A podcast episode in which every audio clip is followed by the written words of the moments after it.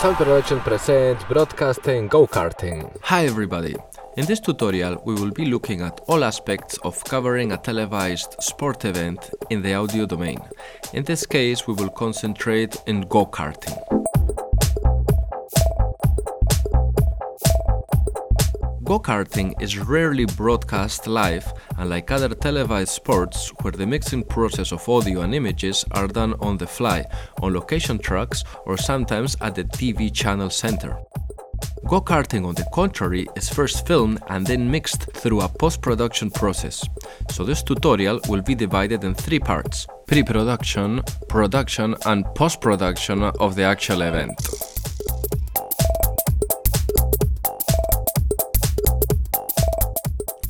So, pre-production.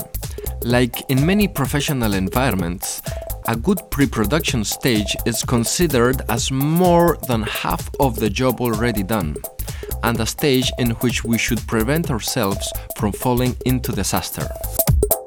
Number of things have to be taken into account in the pre-production stage, for example, location scouting. This can be very important as it gives us the opportunity to look out for hazards because we may be asked to fill in a risk assessment form.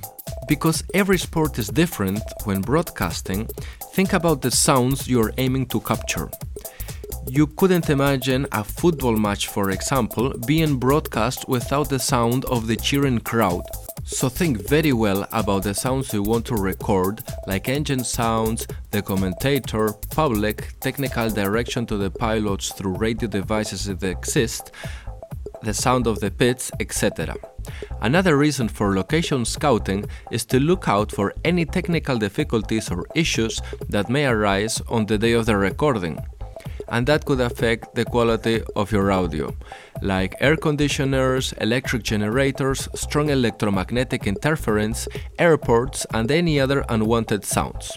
What follows is an example of a ruined recording because the microphone that was on the camera was too close to a generator during the race, not allowing to get a clear sound of the cars.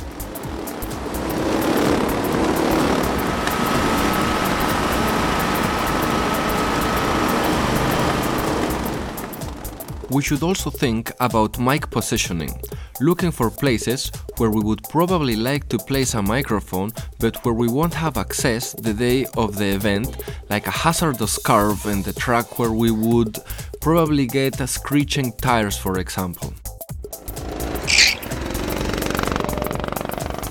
Or the pits, where only authorized personnel are allowed during the race.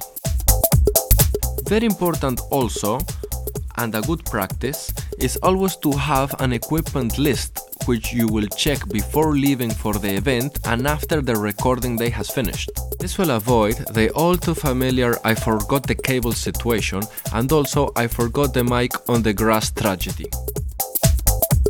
If you use any battery powered equipment, make sure you have plenty spare new batteries and a good piece of advice is not to go for the cheap batteries they will run out of power in no time, you will end up spending more money, and you may end up in a sad situation. It's never a bad idea to carry amongst your equipment a couple of mini disc recorders.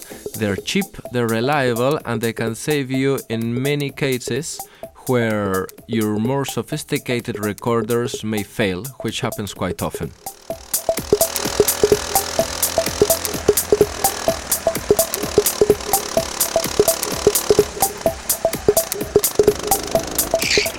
The production stage is the actual recording of the event, where we will record all the material that will then be edited and mixed in the post production stage. On the day of the event, it is advisable to arrive at the track a few hours in advance to set up, test, and solve any technical problems that may arise. In this sort of event, the usual thing to do is attach boom microphones to the cameras and record the audio straight into the actual camera, if this option is possible. Make sure all the cameras are recording in the same format and frame rate and that their time code is set to free run. What this does, it sets the time code to record from the time of the day rather than a continuous number, which makes easier to sync the cameras for multi-camera shoots and at the same time to sync the audio.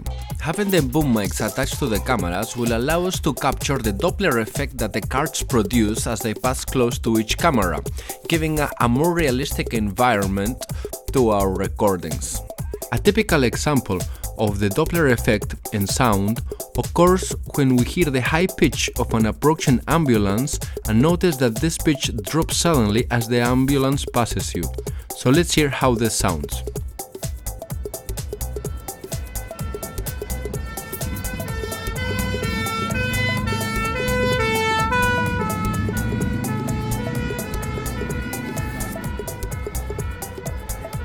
And now this is what we're looking for with our kart recording.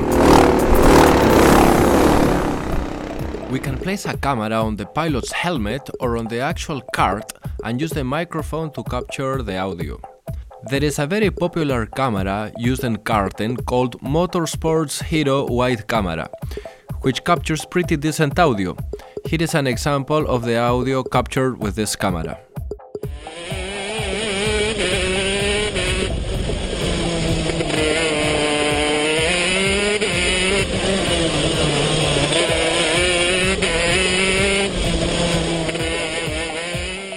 But if we really want to capture high quality audio of the kart which we could later sync to the same camera, we would attach a couple of microphones to the kart. Here is how a Shure SM58 Beta sounds attached close to the exhaust and also pointed at the rear tire.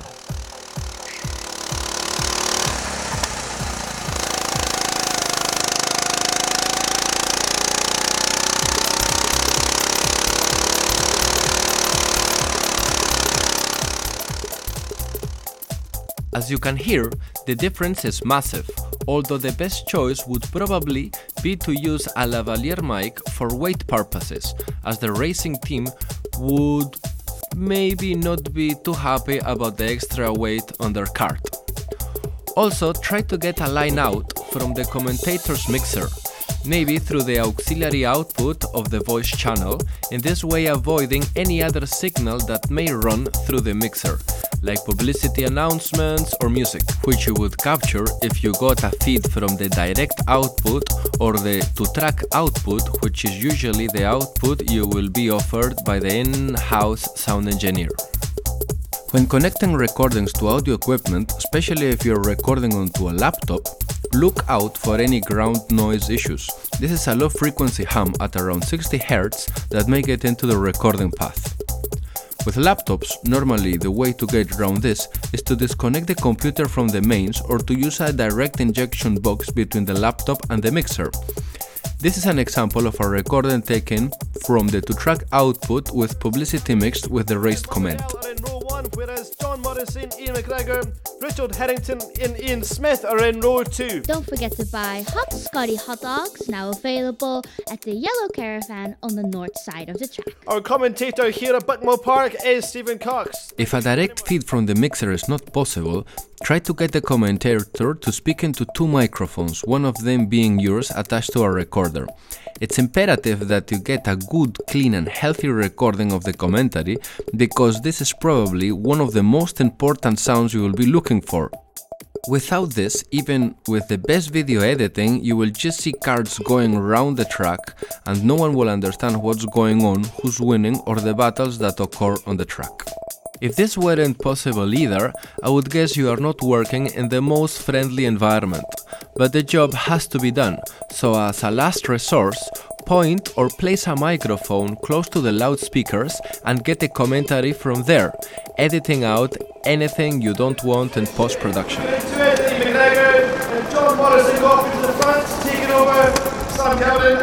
It's never a bad idea to add a limiter to the commentator's recording path because they tend to get louder as the excitement of the race increases and they may end up screaming in the last laps of the race, which could end up clipping your recording. Sam Cameron is coming back again! Those kids are giving it all! Uh, John Morrison's done everything he could to try and win, but he is definitely, definitely. Now, this is the same comment with a limiter added to the signal path.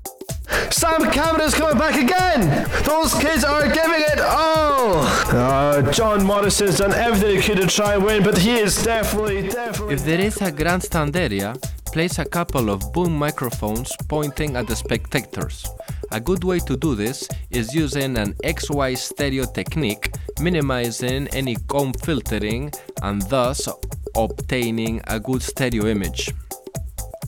Although the sound of the crowd isn't that important during the race, it might be quite interesting to capture the cheering on the last laps of the The race. last penultimate lap. Stephen Brown and Mono Miguel are in the lead. Look at that, Ian McGregor looks like he's going towards the park already. He is definitely not going to win. Stephen Brown takes over and One more thing to look for is to see if you can get a recording of the radio transmissions between the pilots and their technical direction. This is to add a bit of drama and sonic atmosphere to your production. Just continue pressuring, Sam. Continue pressuring. The track is really slippery. He's going to come off at any moment. I don't know, boss. I don't know. I can't see anything. Don't worry, son. You're doing okay. You're doing okay. Just don't let the guy go. Don't let the guy go and continue pressuring. This is very dangerous, boss. So, after a successful day of recording and making sure all the equipment is accounted for, it's time to go home and rest to be ready for a few long hours of post production the next day.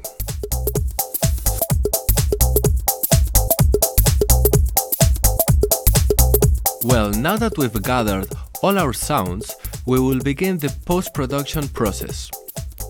While the video editors cut and edit the final video production, we as sound engineers can begin the process of analyzing the audio recordings, cleaning sounds where we can, applying high pass and low pass filters, equalizing tracks to enhance the sounds that we want to use, normalizing tracks, and basically preparing the audio tracks to mix when we receive the final edited video clip. Now we're going to make a demonstration of how we would build a segment of the audio track of the video clip, bringing each element one by one until we get the complete sonic environment of our video clip.